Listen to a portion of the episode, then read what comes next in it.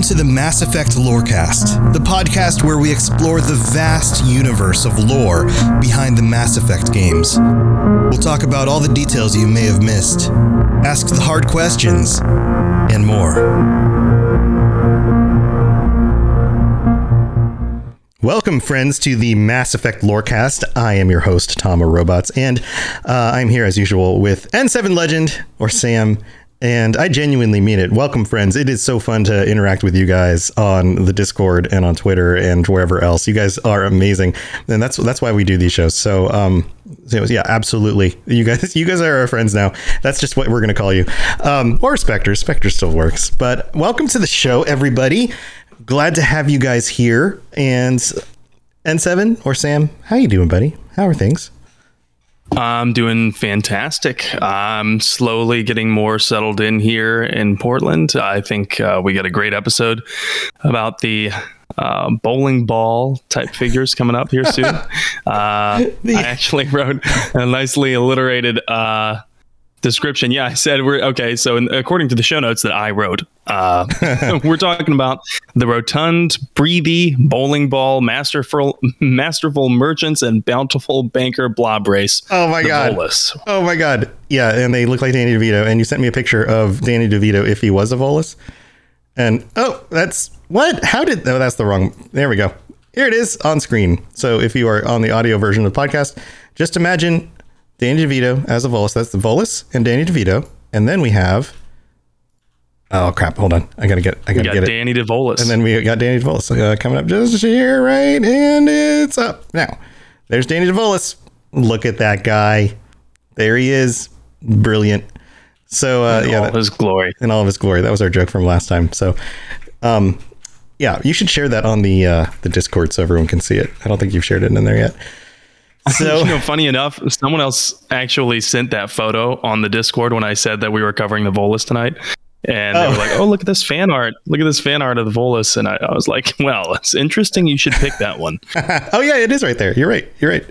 Yep. Uh, I've been I've been so busy with E3. I can't wait to talk E3 stuff with you tomorrow. During so uh, for those of you who don't know, we started a new podcast on Monday nights at 10:30, same channel, live at twitch.tv slash robots Radio where you can get all of all of these podcasts live if you want to watch and, and join us in chat. And we'd love to see your thoughts and things in chat live. But we will be talking about all the fun stuff being announced for Xbox Game Pass tomorrow night on that channel. It's going to be awesome.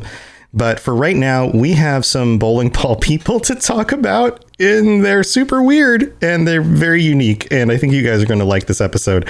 Um, also, just wanted to preface this because we've gotten some, I think there might be some confusion because we don't message this in every episode. If you're new to the podcast, welcome. You will soon find out that Sam here, N7 Legend, is the expert on the topics. He's the guy who does the extra research, has played through these games like a hundred times, and is bringing us the knowledge. I'm the guy who is, uh, I stand in for the casual gamer. I'm the casual guy that everyone's like, oh, casuals. That's me. So I'm going to be bringing up questions that maybe some of you would be bringing up if you're more casual like I am when it comes to these games, because I've played through them, but not the same way that he has. And I also bring the perspective of the scientific slash historical slash philosophical side of things because that's kind of my background. So a, a, lot of and you'll you'll see this in some of the reviews later if you're new. Some some of our listeners really do appreciate that perspective and helps ground some of the concepts, but some of our listeners not so much. So that's just to give you some expectations here. So Sam, let's kick this off. Let's talk about the Volus. Sure. Um, so, uh, in what's becoming a tradition for these uh, race episodes, I think that we should start off each episode with, you know, what is this? If, if this race had one mantra, what is it? And if the Salarians embody knowledge as power, right? Mm-hmm. Then the Volus are, are the embodiment of the phrase money makes the galaxy go round uh, because that is kind of what they're all about. We will get into that. Uh, we will get into how that shaped their cultural and societal development. Uh, but first, I want to discuss the physiological features uh, and some of the biological features of the Volus that kind of set them apart. Yeah, let's talk about these bowling balls. so these bowling balls. In a, in a tragic twist, they all are infected with this disease in childhood, every single one. Um, although it's not deadly, not to most, maybe to some Volus with compromised immune systems, but it's called Yoktan. And it's similar to human chickenpox, I suppose.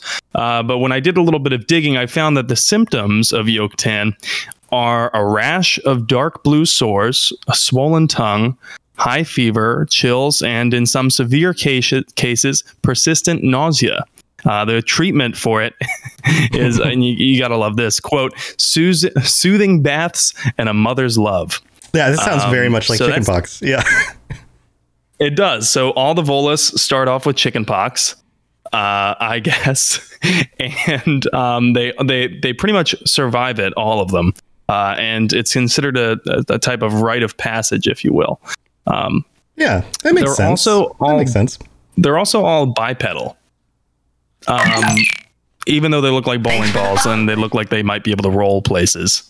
Mm. They're all bipedal. And we've, uh, you know, if you're new and this is your first episode, um, then you probably haven't heard us say yet that there's a couple of competing theories in the Mass Effect universe uh, as to why uh, bipedal races have proliferated uh, across the galaxy. And the long and short of it is that the bipedal races uh, a lot of people think maybe the Protheans, because they were bipedal, tried to uplift all of these races, you know, because they were also bipedal and they saw themselves in, in those races. The other competing theory, uh, and more generally accepted by scholars of the universe, is that there's some evolutionary advantage to bipedalism. Um, and so that's due to its, or that's you know what you can think to its proliferation. Um, right, and we discussed this uh, we, pretty in depth on previous episodes. So if you haven't listened to previous episodes, uh, like the last, the one last week with the, about the about the Turians, we discussed it, and we also discussed it on a, another one of the episodes. So you can go back and hear more about that on one of the other ones. Right on. The Salarian one, I think, is the one we discussed it in the most mm-hmm. depth. Mm-hmm. Um, but uh, basically the uh, to give a, a, an image to viewer to listeners rather the volus are incredibly short on average they're only about three feet tall and i say short you know comparatively because i'm a human being um, right that's short to me right it's not short to volus um, or to hobbits but it is short yeah, they're basically they're like space hobbits. Space hobbits. space Danny DeVito. The hobbits. more I think about that, the more the, the more I think about it, the more it totally fits.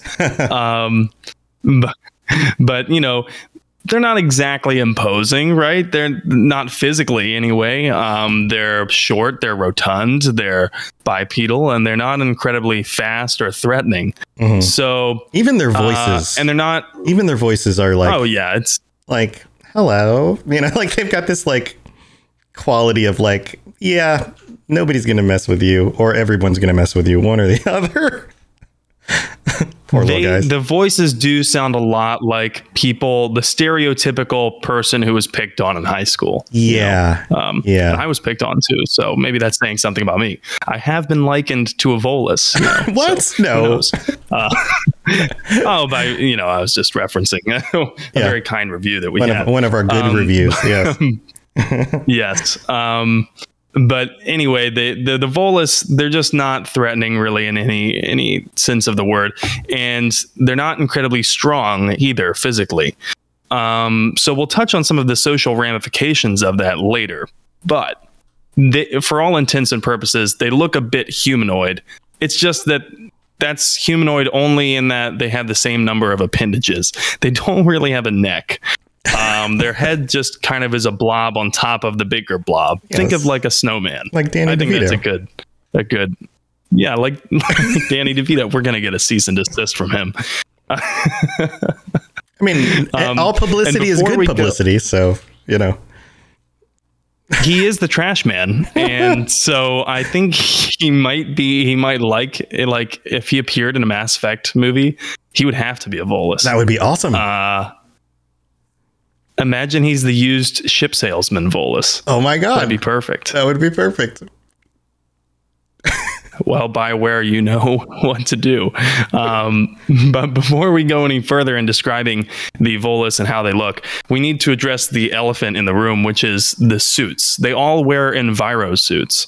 And part of this goes back to their own home world. Actually, all of it goes back to it.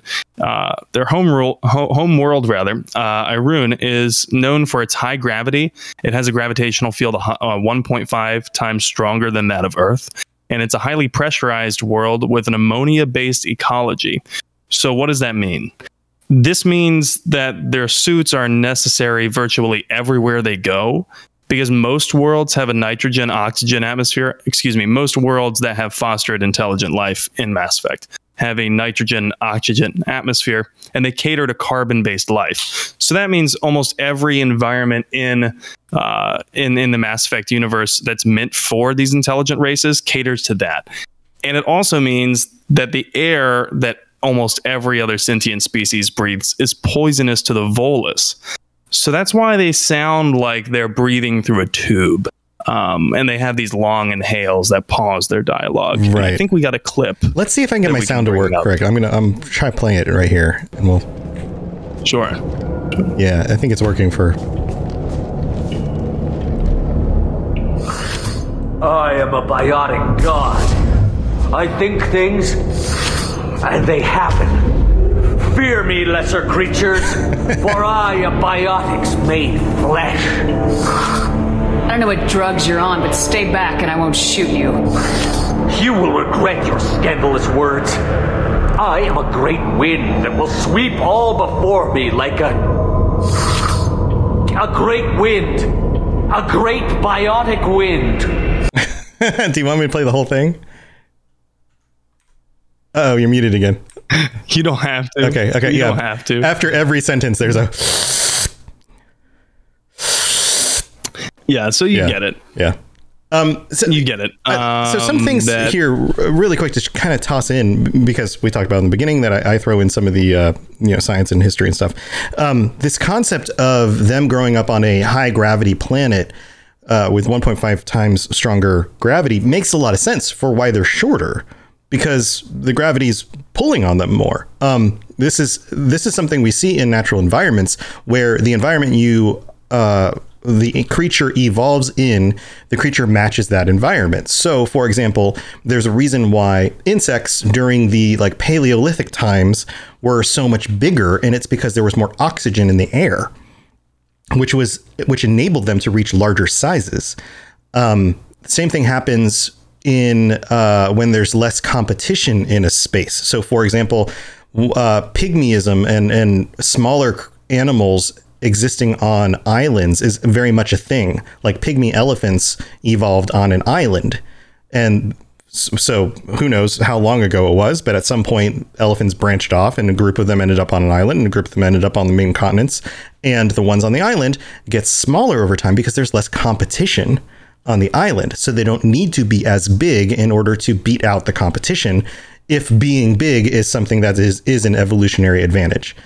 Um, so, for example, uh, in human evolution, there are the the Hobbit people. The um, oh, what were they called? The I don't remember the official name of them. The um, Floriensis, uh, something Floriensis, uh, that were discovered, but they were they were like hobbit-sized people, like three three feet tall, and it's because they were on an island and probably had been separated from the rest of the human population so long that being smaller was an advantage because they needed less less food instead of being bigger to fight off the competition. So interesting stuff. That that's why these guys are smaller. Um, also, the concept of them being ammonia based is very interesting. You know, this idea that like the universe has because ammonia based entities are less common, they have to acclimate for the more common, you know, species. Whereas if it was the flip side, then it was it would be the humans and the Turians and you know everybody else that was compensating by having to wear suits all the time.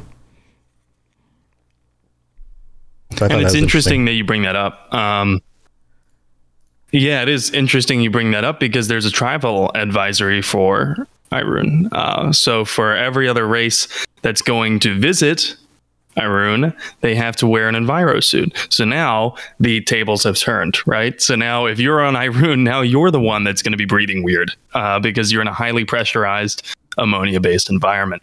Um, but yeah, like you said, uh, the high gravity that's that is to uh, that does result in them probably being smaller and having a lower center of gravity. Um, the comparatively low gravity and pressure uh, in on the Citadel, on Earth, on Palaven, on any other world, really, um, basically any other world, not the Elcor homeworld, but we'll get to that. Would if if the if the Volus were there with no suit to help them, if if you saw a Volus and you took the Volus out of a suit on the Citadel, and there wasn't some artificial means of replicating the Arun, Arun homeworld on the Citadel, then he would literally explode because his flesh has evolved his, his flesh has evolved in this um in this way that it's used to a whole lot of pressure coming Uh-huh. in and, and literally keeping him in keeping his organs all together so if you were to remove it it's very sadistic and funny at the same time maybe that says a lot about me but Yeah. Yeah. if you were to do this he would explode I wonder if that would happen to like Um, really deep sea fish because of the volume of pressure from the ocean. If you were to bring them to the surface, interesting you bring that up. incredibly fast. Because the blobfish, if I can remember right, doesn't look like that when it's underneath the waves. You Right. know, when it's in the ocean at the depth that it's supposed to be at, it doesn't look like a ball of snot. right, right. It's only when you bring it out of the ocean, out of its When you bring natural it up. environment, yeah, that it looks weird. The other thing that's interesting about this is that if you watch, and I've mentioned um, the the series before, uh, the Expanse, the people who are even just two or three generations removed from being Earthers or Mars Martians, um, the people who live out in the belt and in space, are often taller because of the lack of gravity and air pressure. There's there's both. And we don't think about the air pressure above us because we don't feel it in the same way, but it's because that's this is just always the environment we're in. So it just feels natural to us. But if you were if you were born on a spaceship and then you landed on Earth, you wouldn't be able to walk. You would be like your body just would not be capable of keeping yourself upright because of the pressure, and you would t- you'd be longer, you'd be taller. Right. And that's why astronauts have to constantly physically exercise, right? Because Yeah. otherwise their muscles are going to atrophy. Yeah, and even when they come back to Earth, they're different. They did a study where with uh, two twins, and the one of the twins stayed on Earth, and one, the other twin was an astronaut. And when he came back, the the astronaut twin, twin was taller, but but significantly reduced in, in body muscle mass, even though he exercised on the space station. But it was up in the space on the International Space Station for like a year or something. Um, and even in that much time, there was noticeable differences between the two. that's just crazy to me that uh, environments can alter our bio, you know, chemistry and, and, and biology just to such an extent.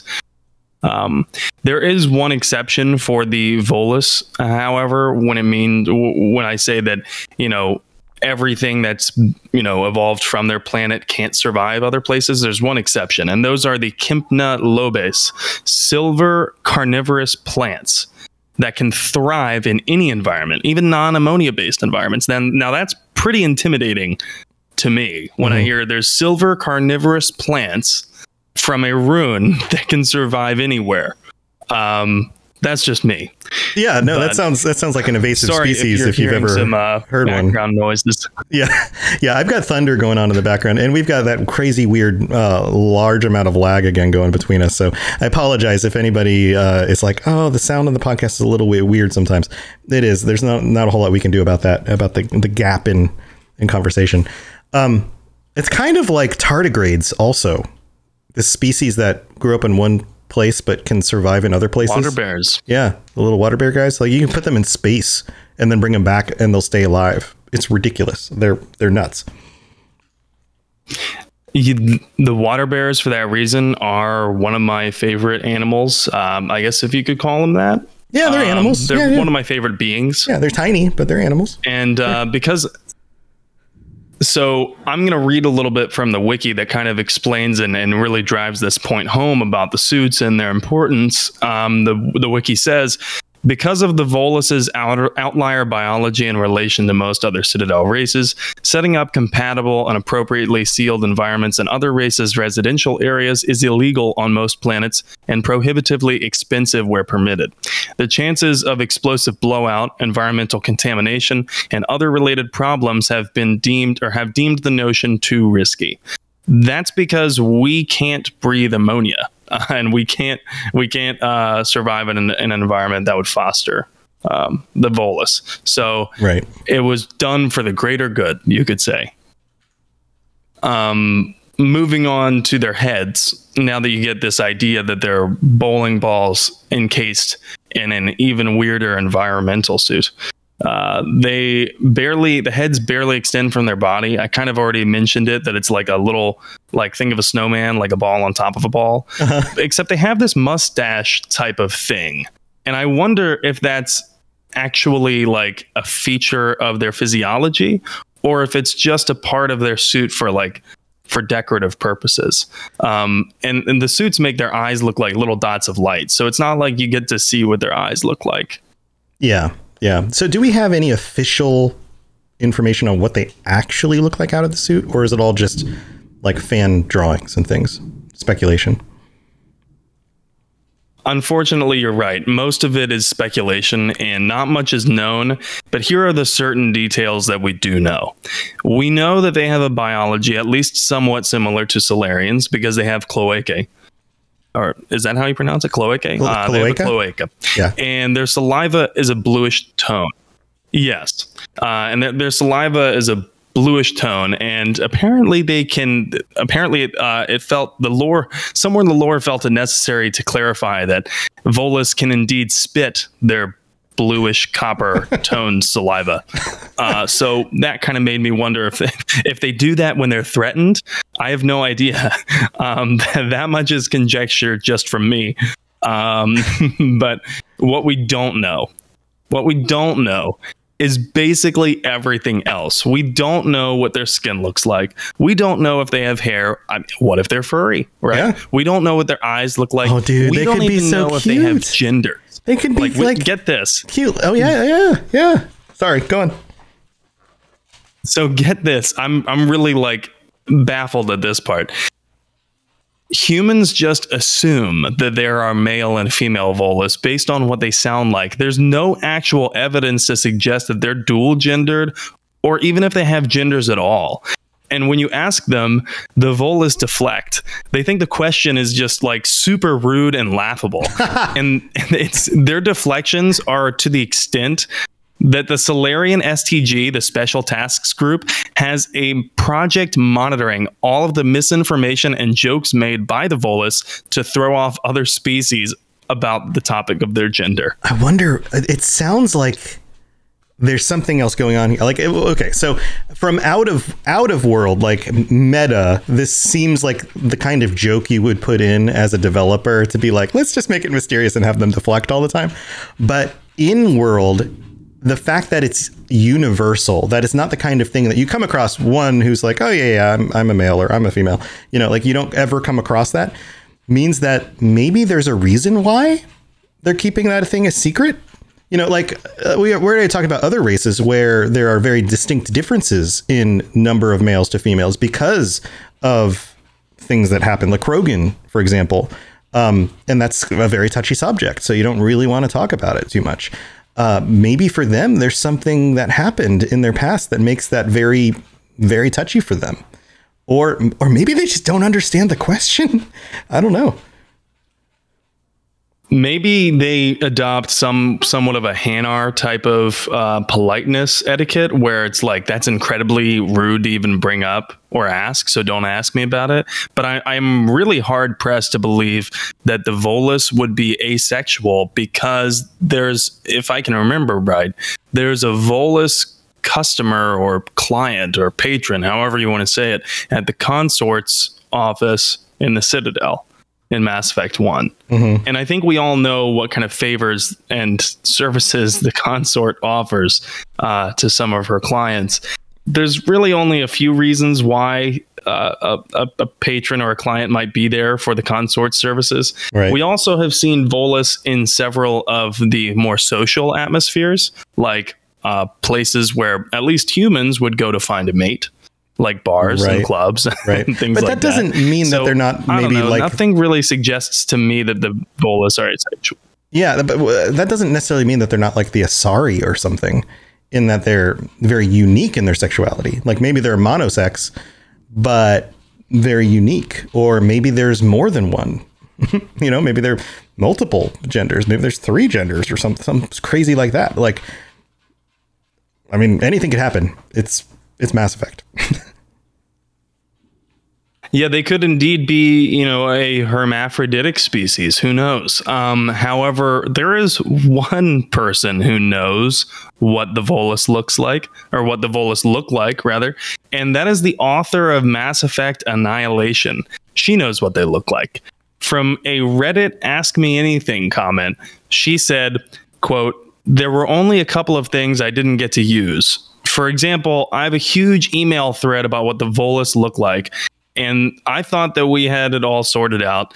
And then it was decided to keep that revelation back in case BioWare wanted to do it in game later on. So there it is. They do have a decision as to what the Volus look like. They just haven't depicted it yet. They're waiting. They're keeping those cards close to the vest. Mm. So, mm. prediction Mass Effect 4, we're going to find out. Yeah. So this fan art, the the fan art I, did, I showed of uh, Danny DeVito, the Volus, uh, is just fan art, and it, it looks like a mole rat with a mustache, like a naked mole rat with a mustache, wearing robes and Yeah, stuff. Yeah, that's a fair way to put it. yeah, that's that's what I would call it. But uh, what would you hope they look like?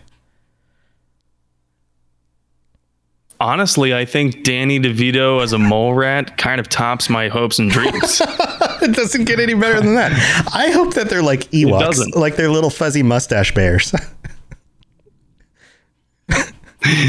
the furry the furriness would add a personal uh, effect to them, and it would make it even better that they were like the bankers of the galaxy.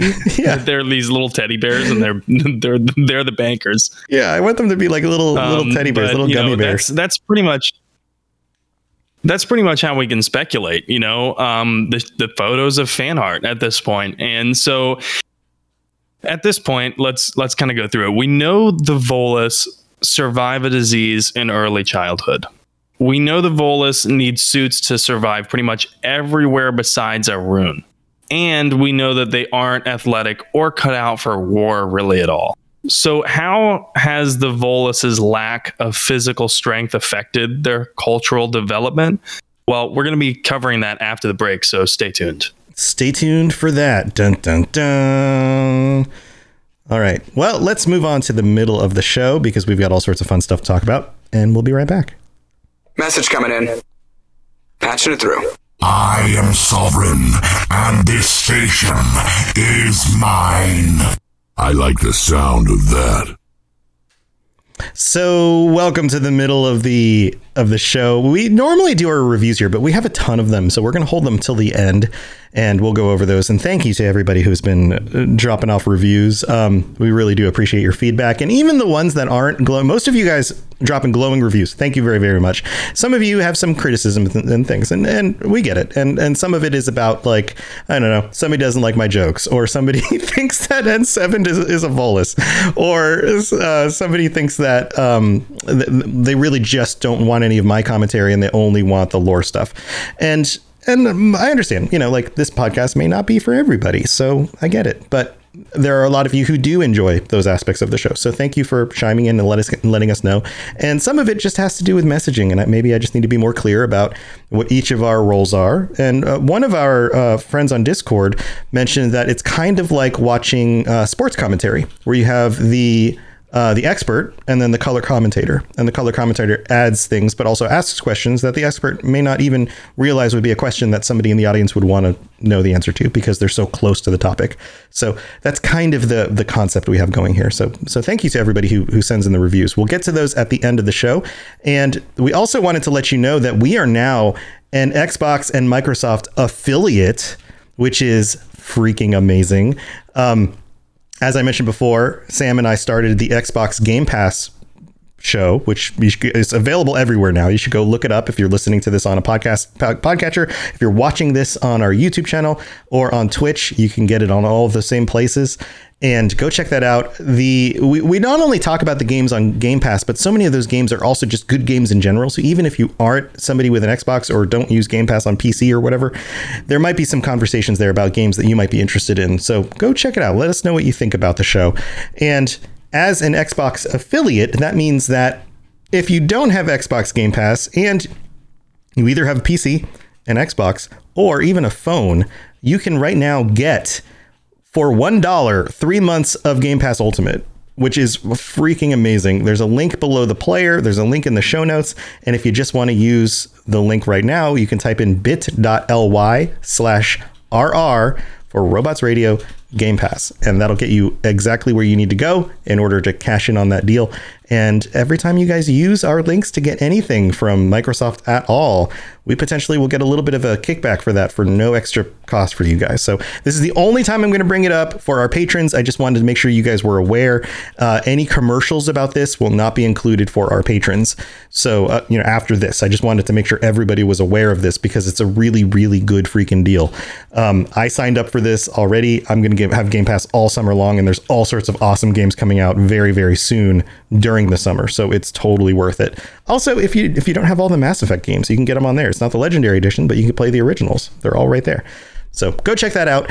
Also, thank you to our patrons. You guys are phenomenal. The the response what do you think, Sam? The response for this has been just like amazing. I did not realize when we started our Patreon that we would get such a powerful response. I didn't. Uh, I certainly didn't expect it either, and it's been fast. It's been um, overwhelming in terms of my uh, expectations, and I've been, you know, I've said it before, and I'll say it again. I've been humbled, um, and just the other day, you know, I was uh, talking to my girlfriend, and I, I had opened up the Discord, and you know, this goes for more than just the people who who donate money to our Patreon. But I had opened up the Discord and looked at the Mass Effect Lorecast channel, and I kind of felt a sense of pride almost Yeah. uh, because I, I kind of thought look at the community you know that we have fostered uh, and I was just so proud of like everyone in the community and everyone's kind of conversing and being supportive of each other and and listening to differing viewpoints of the games so Oh yeah, everybody's awesome too. Like this is not something that like this isn't us. Like we do a show. We put the work into record, we put the work into, you know, research and and get this stuff to you guys. But the community being awesome, that's on you guys. Like that is phenomenal. Um absolutely awesome awesome stuff and who knows with potentially multiplayer coming back to fallout 3 in the legendary edition it might be a great place to you know hook up with a bunch of other well maybe not hook up because that sounds a little dirty but uh connect with some other people who are into Mass Effect in order to play online with. But uh, come join us. You guys are amazing. Thank you for being part of this. And thank you to our 19 19 already. This has been up just for a few weeks. 19 of our patrons, including Sovereign, who is our tier five patron. So he gets called out every week.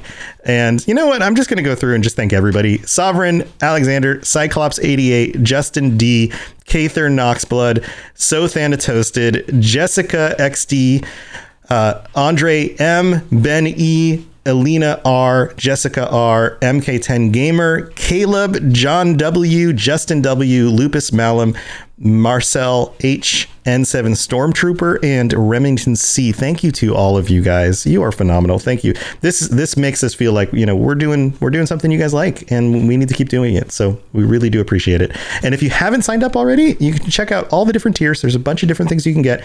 Even for one dollar, you can sign up and get ad free episodes a day early and then there's other tiers that allow you to join us on future episodes. And there, we're going to have one two three four five six people who are tier four or higher joining us for the end of the month which is on the 27th the last sunday of the month.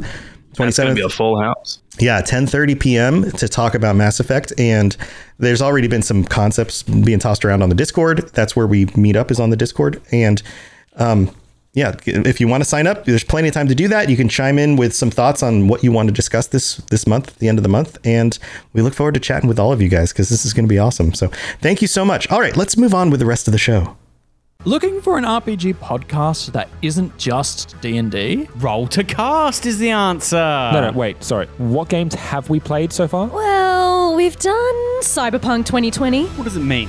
To have a voice. And there's gonna be something big coming, Chumba. Hey, if you're listening, I won. I beat you. You suck. There was a time when we were slamming things against our phones and. Vampire the Masquerade. Chloe, Sam, You can't use those words! He's gonna grab Vincent, press him against the wall. I mesmerize him. This is Adelaide's Anarch move. Burst out of your chair. Your hand goes to your gun and you draw. Hulk Cthulhu. Told you I had it. Oh, we've all got the quips going. I love it so much. All right there. Screechy child. My favorite daughter. Maybe after what we just seen, we're feeling a bit trigger happy. And the new Cyberpunk Red. Babe, you're good, but we're better. Thought maybe you might be able to give me a counter offer. Dos Vidania. Straight through his neck. I don't see bone either, but I'm not gonna look. My leg's fine. I always knew you wanted to fly, kid. Come find me. Roll to cast. R O L E. A new game every season. Original music. Original stories. Interviews with the creators. and delightful Aussie accents. Listen to us on all good podcatchers. Even support us on Patreon for bonus content. That's Roll to Cast. R O L E. Come discover a new world. Spit it out, or are you trying to build suspense? You're so dense, sir. Obviously, I do not know as much about human relationships as I thought. Oh, you know what? I forgot to talk about our our shepherd. Our show is your shepherd. Who do we have this week? Yeah, we need to uh we need to highlight and in fact it is our only shepherd level tier 5 patron, Commander Sovereign Shepherd. Uh this is Mr. Shepherd. Mr. is the first name, I Mr. believe. Mr. So this is wait. Mr. Shepherd, Mr. Shepherd. Mr. Mr. Shepherd or Mr. Shepherd Mr. Shepherd? Mr. Mr. Mr. Shepard. Commander is a Mr. Soldier and, Commander uh, with a background that is earthborn. Sorry, go on. Mr. This delay, Commander, this Mr. delay kills us. Yeah, go, keep Uh, going. One Mister, he says in chat. Commander Mr. Shepard, Got it. So, Commander Mr. Shepard is a soldier, uh, Earthborn. Uh, Commander Mr. Shepard is a war hero, and Commander Mr. Shepard's alliance. Sorry, I really like saying it, so I'm just going to keep saying it. Mr. Uh, Mr. was his father. is renegade, but makes kindest dish. Call me Mister. Mister Mister was my father. Yeah, um, renegade, but makes kindish decisions. And of those decisions, Commander Mister Shepard has kept Rex alive and saved Kaidan on Virmire. Sorry, Ashley. Uh, Commander Mister Shepard romanced Liara in Mass Effect One, Two, and Three. Oh. now isn't that heartwarming? Stayed uh, faithful to one person through all three games. Um, you know. Now, Sovereign tells us that that Commander Mr. Shepard tried to romance Leviathan, but that it was too needy in the end. and uh, Commander Mr. Shepard saved and released the Rachni Queen, saved the Council, and chose Anderson for uh, humanity's uh, council seat, destroyed the Collector base, cured the Genophage with help from Maelon's data, destroyed, uh, chose the destroy ending with enough readiness for the um, Shepard lives post credit scene, which I don't think is a spoiler at this point. I think everyone pretty much knows that that's a possibility depending on your choices. Um, and for some color, uh, for some for some feature uh, words about Mr. Shepard on his downtime, he likes to prank call the council, give reporters knockout interviews, and email Udina pictures of his face on an Elcor. Nice. Nice. Very cool. Thank you for submitting Commander Mr. Shepard. and he looks like a total badass. I have the picture up on the screen if anybody wants to see it. You're welcome to come check it out. And Sovereign, you can share. Oh, you, you already shared this in the Discord, right? So that's where I got it. So yeah, you can go check that out. Bathroom selfie. and for our listeners, yeah, for our listeners, it, it is a bathroom selfie. So that's the that's the best part. I love photo mode. Yeah. Awesome. Well, thank you for sharing that with us. All right, let's get back to the Volus. So, how did the Volus stature, the, the Volus's stature, I guess it would be plural, um, how that affect their culture and like societal development? How, how does that work? So the Volus aren't prone toward violence. I think we covered that much already. And some species pick this up as them being overly pacifistic, if not cowardly. Um, but they're not strong anyway, so they got to be at least a little bit realistic. That leads me to my next point that their homeworld, Irune, has completely done away with the practice of warfare. Its cities are built on fast trade routes and not militarily defensible positions like many, uh, like many human cities are, say on top of a hill. A lot of cities were built on top of hills because they were highly defensible positions from invasions. Yeah. Uh, that's not the case with Irune. Right. Oh, there we go. We got some background sound effects. Anakin, I have the high ground. train. Yeah, a train. Um, but yeah, no, that's absolutely true. Most most uh, ancient cities were built in places that were defensible. and they, they were, um, but not not Irune. They don't have a history that's similar in that way at all. In fact, ar- around the uh, year 300 of the current era, they Volus started exploring the stars, and they had just discovered FTL flight. Um, and they quickly realized that their lack of defenses on Irune and their lack of combat prowess that's just kind of innate to their species this all meant that they were vulnerable to invasions from other species. In other words, one organized force could blitzkrieg through their regions very, very quickly. And in fact, that happens in Mass Effect 3. When the Reapers send in husks, they just completely wipe out uh, huge swaths of Irune, uh, such that the Turians uh, and the Krogans land on the on the planet to help them repel and liberate the planet.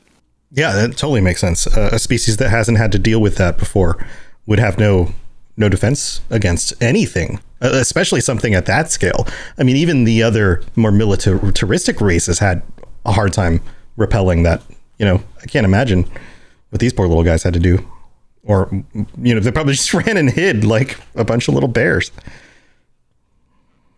You you know one would think um, that given the fact that they don't have a heavily militarized society and not a lot of their society is based around self defense at all, I think you could probably infer from that that they don't have many natural predators on Irune either. And it's not that they evolved to success to such levels of success because they were the apex predator. It's that they just don't have much competition whatsoever. Um, but this also, you know, it, it uh, raises the question if the Volus don't defend themselves, how do they survive? And this is why and how the Volus came to rely on the Turians for protection, which we mentioned in last week's episode. The Volus are a client race of the Turians. Well, shortly after the Council made contact with the Volus around the uh, year 300 of the current era, the Volus enter an agreement with the Turians. Tur- the agreement states, "We want here's gold for iron.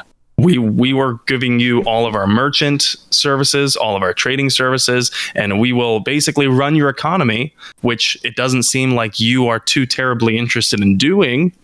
And in exchange, you will defend us, something that we are incapable of doing. So we mm-hmm. mentioned in the Turian episode that the Turians aren't interested in being merchants. In fact, they kind of look down upon them.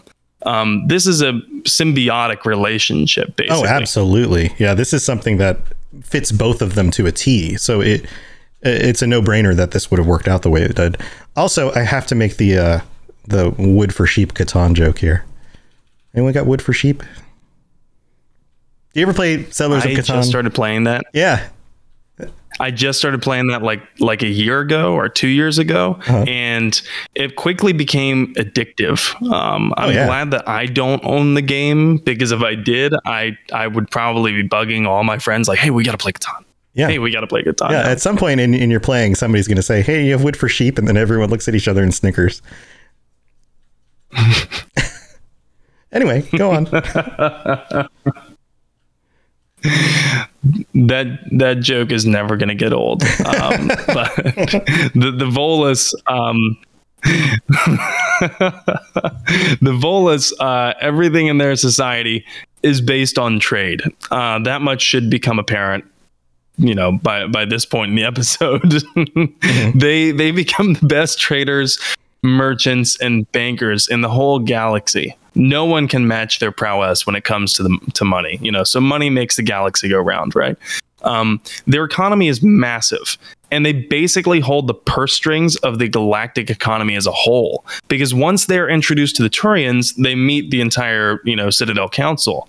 And they're now on a galactic playing field. So the council quickly realizes their prowess. Uh, because their economy was so developed, the council then defers to their expertise in creating something called the Unified Banking Act. The Unified Banking Act, this is like really, really meta, and I love it. And uh, we're really getting into some of the deep parts of the lore here. The Unified Banking Act was draft was it was legislation that was drafted by the Volus and then put forward in front of the Citadel Council, which created a um, think of all of the races of Mass Effect entering into an EU type of agreement where every country now uses a standard currency called the credit, while the Volus are basically the creators of the credit and they serve as galactic econ- economic uh, regulators. Yeah, yeah. This is um oh, I, I had a, a thought on this, but it, it fell out of my brain. I'm sorry. Um, but no, it's, it seems like uh, I remember. Um, in order to survive in any situation, you have to excel at something. In order to thrive, you have to excel at something. And if they can't defend themselves, then then they can work their way in. It's just kind of like being the smart kid who tells the bully he'll do his homework, but he's got to pay him for it. You know, like, and the bully gets the benefit of like the smart kid does his homework, but the smart kid's the one actually getting the good end of the stick here because he gets in with the bully. The bully will probably protect him, you know, because he doesn't want anything to happen to the, to the smart kid who does his homework. But he also gets paid, you know, like like that kid.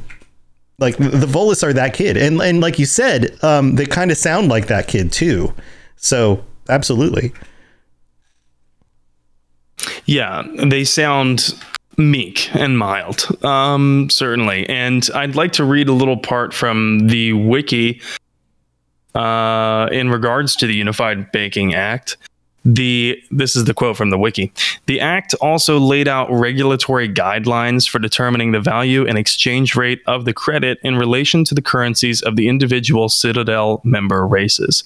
So what this means is a human with maybe a US dollar could purchase something with credits at quote fair market value. There wouldn't need to be a total, you know, middleman of exchange rates and, and stuff like that where basically you're losing money before you even purchase the thing. interesting. That's uh, that's got to be a complex balance. I mean, really, what we're seeing here is that they're highly intelligent, even if they weren't particularly able to defend themselves. Yeah, I'm thinking something along the lines of the Iron Bank in Game of Thrones. So that's the Volus, right? So they are the ones who are funding all of these expeditions and things like that because uh, like the lar- the galaxy's largest banks and the galaxy's largest manufacturing conglomerates are all housed on Irune. And so there's such a centralization of wealth. I wonder if there's some resentment within the Mass Effect universe against the Volus, especially from the lower classes, right? We've seen types of resentment like that in human history. I can't imagine why there wouldn't be in Mass Effect uh, Yeah. history. Yeah. And, you know, even there's how, how there is some resentment though among the Volus themselves because even though they were the third sentient race to make contact with and establish an embassy on the Citadel more than 2000 years ago, um, the council still hasn't invited them to join their ranks. And the Volus have a chip on their shoulder about it, really. They, especially with humanity's fast rise. Um, and excuse me, I think I just a second ago uh, I had basically said I, I had unintentionally suggested that the the Volus had gotten into the good graces of the Citadel through becoming in a, in a protectorate agreement with the Turians. It's not entirely true. The Unified Banking Act, I believe, came first. Uh, but the, the timeline is a little bit uh, mushy. There's a brief timeline that we'll go over in a different episode. But they became in good graces uh, with the Unified Banking Act and shortly thereafter met the Turians. Uh, well, the Volus still have a chip on their shoulder that the, the Turians, well, the Turians got a seat on the council, right? And now all of a sudden, by Mass Effect 1, the year 2183, now the humans who have just arrived 26 years ago and they're already pushing for a seat on the council. They were just granted an embassy immediately, right? and so all of a sudden, you know, the the the, the fathers of galactic banking and the fathers of the galactic economy, right, um, are getting left out of this conversation politically, and it just doesn't seem right, in their opinion, that they have to share an embassy with the Elcor. Um, there's some heavy resentment there among the Volus that they're getting the short end of the stick, and from the outside in, you know, can you fault them? Yeah, that's I would I would feel like that too. You know, like they have such an important role in maintaining the commerce of the galaxy. Like if they were to pull out from that, the commerce across the galaxy could collapse. And yet they aren't on this on the council. Like shouldn't the people who are basically writing the way that the banking and the commerce works have a say in the way that decisions are made? Even when it comes to you know uh, all sorts of things like what what race attacks another race or how to settle difficulties between things. You, you think that they would have some sort of say. The other side of this though would be you know you look at our own us system and the banks have too strong of a hold on on policy and politics. And so maybe there's fear about that as well. Maybe if they are kept back off the council they can't you know potentially leverage that for even more of their own personal gain There could be fear about this. Uh, however, I think it does more to explain the priorities of the council and what kind of uh, languages they respect. And I use the word languages loosely. It, Yeah. it, just it, it appears very clear that the council respects military more than they respect soft power, right? Um, because right. they invited the Turians immediately after helping with the Krogan rebellions. Uh, so I I don't know. If I were a Volus, I would be upset. Um, but that that's kind of a that's a digression. Uh, the Volus have historically bartered over land rights, uh, but it's not like you know everything was consensual. I say that lightly because there's evidence, not specific evidence, but there's evidence in lore that says that the Volus have also traded people, other Volus, on on occasion, and this goes back to kind of their tribal origins. I think um, the Volus have they were originally set up in tribes. That's the the structure of their society, and this even impacted their language. Their language was such that they referred to everyone by two names, right? The Volus have two names, but they don't have any family names. They've they refer to someone as the clan that they're from, but it's not a family name because they view they view putting a family name on someone as claiming ownership of a person, which they believe is inappropriate. Oh. So rather, they refer to aliens whom they don't know their names. They refer to them as, you know, the formula is homeworld plus clan. So Earth clan or for Quarians, migrant clan. It's uh-huh. interesting. Um, but it's it's also hypocritical, you know, because they, they traded people. So I'm not really sure I follow, but that's Yeah. the way that it is. well what culture isn't hypocritical in some way Man, true that. Um, you couple you you couple this with the Volus's specific needs as a species, i.e., their rare biosphere that they evolved from on Irune, the fact that they need very specific, you know, pressurized environments and what they need a specific ammonia ecology. And you understand why the Volus have been slightly slow to colonize. They've been slower than other species anyway, much slower than humanity after gaining FTL uh, flight capability. So this also results in the the fact that most Volus don't ever leave their homeworld because you know it's just much easier staying on your homeworld than strapping up into this very complicated enviro suit and then having to remain in that virosuit in 24/7 like they can't take it off because they'll die if they do. Right. like immediately. They'll Yeah. die from the pressurization. That sounds Um, extremely so dangerous. they're living in a submarine. Yeah, and, and you also mentioned that they sound kind of like hobbits, and there's there's also that side of it of like they're this little race and they're weak, and there's not only the dangers of the environment, there's the dangers of these other larger races. Like it's a big scary world out there. So why leave home? Isn't it just more comfortable here? yeah, why leave home? We can all work remote, right? We're all bankers, so let's just work remote. There you go. So the Unified Banking Act ha- had to have been amazing for the Volus economy. Um, it's just not even in proportion to the size of their world and the size of their their populace. Um, and I touched briefly on their governmental structure earlier when I was talking about the tribes. However, their government is is named the Vol Protectorate, and it's not fully sovereign. It's not a fully sovereign state anyway. It's a client state of Turians. We already briefly discussed this, uh, but a little quote from the wiki describes it pretty well. It says the Volus will support the Turians in any war they might pursue, and the Turians will do the same for the Volus. So the Volus pay a tax, and the Turian hierarchy provides protection. This doesn't necessarily mean, though, that every Volus person is an equal citizen, especially not in the Turians' eyes, because there is a hierarchy, after all, to citizenship. Um, the whole dynamic is kind of it kind of reminds me of the way that Korea interacted with China in you know hundreds and hundreds of years ago. hmm Yeah, that makes sense.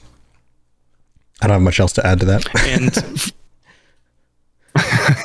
well, for those you know, for those um, who are unaware, uh, Korea and and other nations, certainly uh, several other nations, paid tribute to the larger nations like China uh, for protection throughout human history. This was something of a you know forced agreement in some some instances, and in others it was totally voluntary. Uh, but as for the Volus, they defer to the hierarchy in all foreign policy matters, so they don't get a seat at the political table at all. They don't get to de- debate whether or not they're going to war. That's up to the Turians. If the Turians want to wage war against someone, then the the the Volus are getting roped into that as well. This kind of made me think, well, does this mean that the Volus were in some ways responsible for the actions taken against humanity or the war plans that were formulated against humanity during the first contact war? And if so, might that explain why they still have lingering resentment? Maybe. Uh, I, you know, you have to wonder if they had a seat at the table of, on the planning committee. Um, but the they most definitely were probably were filled in on the concept of what was going on and what the humans had done to deserve retaliation. So the version of the story they heard would have been the Turians' version of the story. So that alone would be enough to sour their opinion of humans. Oh, definitely, definitely. And they they would have so they would have, you know, to back up a little bit, if you haven't yet listened to the first Contact War episode, definitely go listen to it, A. But B, they would have thought, okay, here's a race that we have just now heard about. We didn't even know that they existed. And they just recently achieved FTL flight. And they've been opening up mass mass relays left and right. And looks like they're trying to go into a part of space that was previously quartered off because of the Rachni. Uh, and now they're trying to, uh, you know, seemingly, you know, bring them back, or at the, you know, best, just acting completely recklessly. Fast forward 20 years, and they're talking about a seat on the council. Right. And right. here we are, and w- we've designed the galactic economy. Right. Yeah, these these idiots are just wandering around bumping into everything causing all sorts of problems. Why would we want them to be on the on the council? Like, yeah, that totally makes sense. It, I mean, it would take generations for them to feel like, okay, these humans deserve a place. Exactly, but it's not like the Volus are in any position to wage war against humanity because again, they are a client race. Um it that doesn't mean that they don't have any wartime capabilities though. They do have some. In fact, in combat, the Volus generally lead to lean toward air superiority and air power. Sounds a lot like world, uh, the United States in World War II. And ever after World War II, the United States has made a uh, concerted effort to maintain air superiority. But I digress. The Volus have several heavy bomber flotillas at the ready. However, those are at Turian command. So they have the heavy bomber flotillas because they prefer disen- they prefer long range engagements and orbital strikes over close combat, you know, knife to the throat type of Krogan combat. Um, and they only have one dread one dreadnought. Yeah, they only have one dreadnought. Just one. And that creation of that dreadnought was formed by their most by the Volus uh, the Volus's most famous corporation, the Elkoss Combine, and it's named the Kwunu. But it was, and even even though there's just one, and even though the Volus Navy isn't, you know, like the most uh, prolific or well armed force, this one dreadnought was well armed. According to the lore, a Turian general touring the Kwunu after its maiden system voyage enthusiastically declared that the ship could, quote unquote, char a planet three times over. So that's pretty impressive firepower for a Volus uh, ship, at least in my opinion. Mhm. Yeah, that's. hmm. Yeah, I don't know what to say about this. I mean, I, I guess it makes sense that they would have some form of defense, but you know, have, you have to wonder how often these things actually see combat. Right. That's one of the things. So they don't really see combat all that often. And maybe, just maybe, the uh, the Volus had helped out in suppressing the Krogan rebellions. I'm gonna have to look into that. I'm gonna have to see if I can dig up some more details there because I didn't find any prior to the show, but I will be looking into that. Um, however, there are rare Volus who do serve in ground forces and infantry auxiliary units. Uh, and of course, they use specialized combat suits uh, where they are a little bit more hardy in terms of they can take a bullet and not rupture and then the entire bowling ball explodes. You're right. Um, and some are even impressive biotics. In fact, the the, uh, the the audio clip we listened to earlier that was a character named Niftu Cal, who is utterly convinced that he is a biotic god. But after learning that there are some skilled biotics in the Volus uh, in the Volus race, and that they have played frontline, uh, they have played you know key roles in frontline auxiliary units. I kind of wondered, okay, what if Niftu Cal actually is a veteran? It's Yeah. possible. Yeah. It's completely possible. And maybe his his drug induced state kind of sent him back into a PTSD like episode. I'm not sure. That, that totally makes sense. Like, why for a race that's so non-combative, like non-aggressive, to have one that acts that way, it would it would make sense. Like, he must among his peers feel like a total badass. It's easy to feel like a badass if you're if you're like, you know, one of the very few Volus who have A ventured outside of Irune and B you can wield biotics and C you were in the military. Oh, yeah. So that Yeah. does kind of make you the badass when it comes to Volus. Right. You're you're the elite of the elite when it comes to that kind of thing. Yeah. Meanwhile, Shepard's like, uh, "Can I help you?" you know, like, uh, "Why don't you buzz off?" Yeah, right. Uh, so I, but, I had know, this so image was- in my head, real quick. I had this image in my head of um, what if you were to, what if you're a Volus and you got shot and your suit got punctured, and the rest of the suit maintained its integrity? Would you squish out of the hole? would you like, like it would depressurize, but then it would like the rest of you, the pressure of your body would just like go into the part where it's. Oh my god. Ugh. that would be so gross. So I was actually imagining a deflating balloon uh-huh. when you said that. But it would be like you know, just it'd be- buzzing around. Right, you know, but wouldn't, it wouldn't be spitting out like like gas. It would be spitting out like body because your body would expand through the hole. Ugh, like body fat and oh This- my god. I'm imagining now. I'm imagining that all of the Volus look like Zoidberg when he sheds his shell. that they're just you know like fle- flesh flesh colored mucus. right, and the mustache. They've got the mustache, so they got, Um, got that which going. Maybe. Zoidberg is like a good. maybe Zoidberg is like a really good uh, sci-fi comparison. You know, They go. Why Um, not but I- Volus? you know, I mentioned earlier that the Volus. Why not Volus?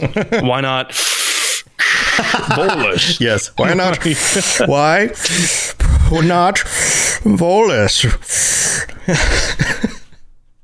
it needs to be a t-shirt. I'm, you know, I think we can do that. That seems like it's easy enough, and then we just take the design of Niftu Cal with some biotic, you know, aura around him. Um, I mentioned earlier that the Volus were the third species to join the ranks of the Citadel, not the Council, but the Citadel. Uh, and they were the third to establish an embassy there after the Asari and Salarians. Um, but there was a species that made contact with the Council and the Citadel very shortly after the Volus. This species also resents humanity, but they were given even less of a seat at the political decision making table than the Volus were. They were never conferred as to how to draft any legislation. In fact, they were relegated to the uh, status of outcast. So, if you've guessed where we're going with this, that's right. Next week, we're going to be talking about the Batarians. Ah, the most beautiful of all races.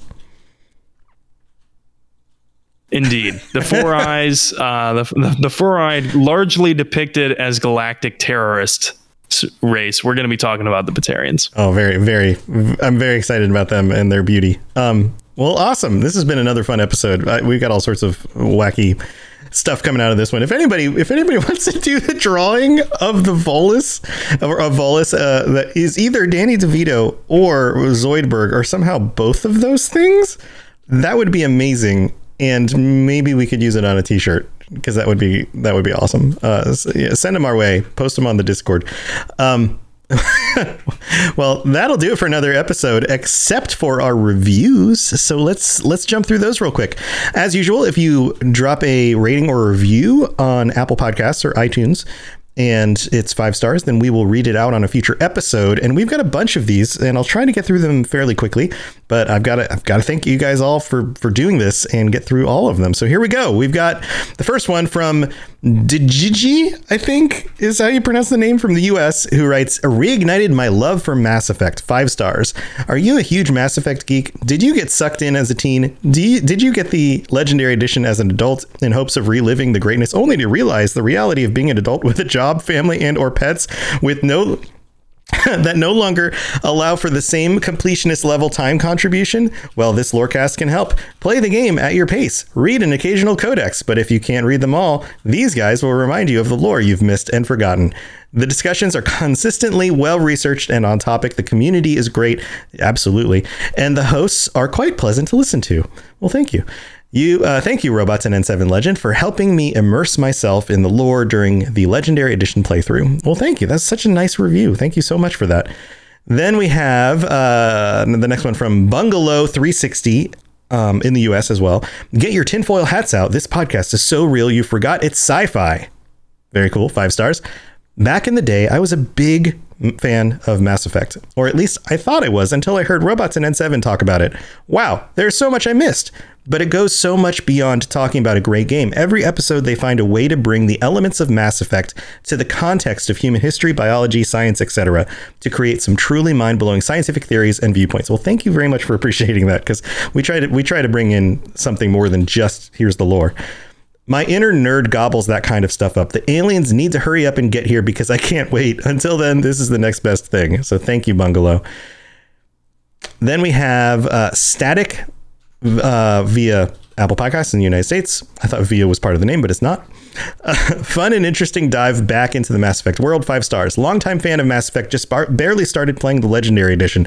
I've been doing a lot of driving for work lately and listening to podcasts. So the other day, I just searched Mass Effect podcasts and happened to click on yours first, and I'm glad I did. Love the information on the lore and gameplay and the real world parallels the game has. I'm looking forward to listening to all the episodes you've got out. The hosts are interesting, genuine, and great to listen to. Thanks. I highly recommend listening to it. Not to put my ideas where they aren't invited, haha, but I'd love to hear you guys do a podcast on indoctrination in the game and many of the prevalent theories around that. Uh, what do you think, Sam? I think that's becoming a, a, uh very quickly growing request of us. I've heard it numerous times now, both within the Discord and on Twitter. And I personally am a huge uh, fan of the in- indoctrination theory. That doesn't mean that I support it or think that it's canon. I just think that it's very fascinating. And I think we'd be remiss if we didn't at least dive into it for one episode. Oh yeah, I think we should discuss every every little bit of detail, whether we agree with it or not, because it's worth at least hearing about and discussing. You know, I think more information is better than less. So absolutely. All right, next on the list, Juan Susan from the U.S. again writes, Great discussions. I have been a fan of Mass Effect since it came out, and I have immensely enjoyed the discussions on this podcast. I particularly love the balance between the expert and the analyst hosts. See, she totally she totally gets the balance. Um, who, as someone who falls but somewhere in the middle, been through all the codexes and such, but wouldn't call myself an expert, really appreciates the insight from both. I can't wait to listen to more. Well, Juan Susan, thank you so much. And I, um, I assumed uh, female because of the name Susan, but if I got that incorrect, please uh, forgive me. Um, just kind of jumped on the name. All right, then we have SPQR Center in the U.S. who writes, "My favorite podcast on the Citadel." I love I love when people use that as the as the top line. Robots first came into my radar with his Fallout lorecast, and I love it. But with the advent of the Legendary Edition, I began to look for something to listen to get back up to speed with the Mass Effect universe while driving to and from work, and even while at work. And thank the goddess I found this podcast. I've listened to every episode multiple times and look forward to a new episode every week. If you pass up on this pod slash lorecast, then you're a big, stupid jellyfish. Oh, that was uh, Vervan- Vervada in uh, in chat. Well, thank you so much. That's awesome. Yay! Thank you, Th- everybody who takes the time even just to leave a review. I'm just like, that's amazing. Thank you so much.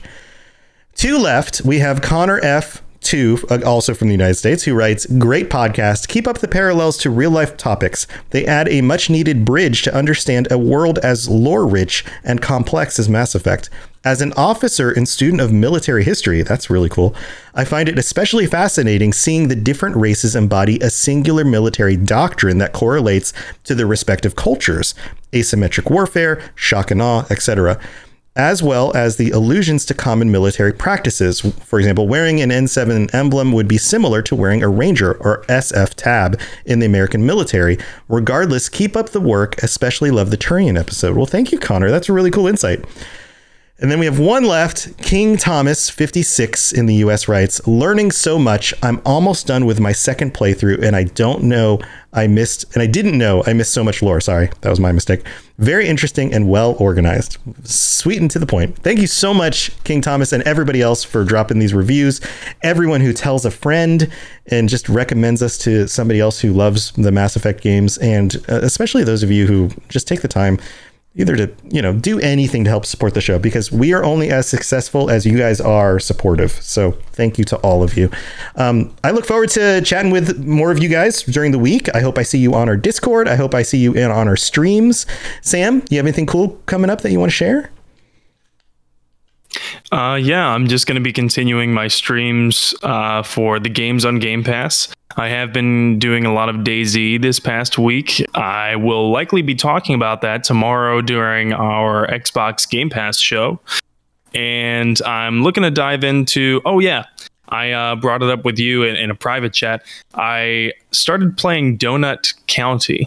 Don't know if anyone else has played that yet, but it's a very short game. It's an indie game. You play as a raccoon and you open up holes all over town and you gobble everyone up because you, the goal is to absorb as much trash as possible. My girlfriend and I played that the other day, and it, it just brings a smile to your face. It's really funny. Uh, but I'll be talking about that tomorrow as well. Going to be diving into a lot more of those indie games, those indie Game Pass games, anyway. That's awesome. Yeah, that sounds super wacky. I, I should probably try that out tomorrow. I'll probably be streaming during the day tomorrow, and uh, we'll be trying some of these other Game Pass games out. If not, um, back into Mass Effect. We'll see. And uh, yeah, come join us on the Xbox Game Pass show. It's easy to remember, and we'll be here again tomorrow night. So come hang out with us for that as well. And also, remember, we're Xbox affiliates. So if you sign up for the Game Pass in order to play Mass Effect or whatever else, or just heck, join us in some games on multiplayer on Game Pass because there's a lot of cool stuff that's coming out that have multiplayer.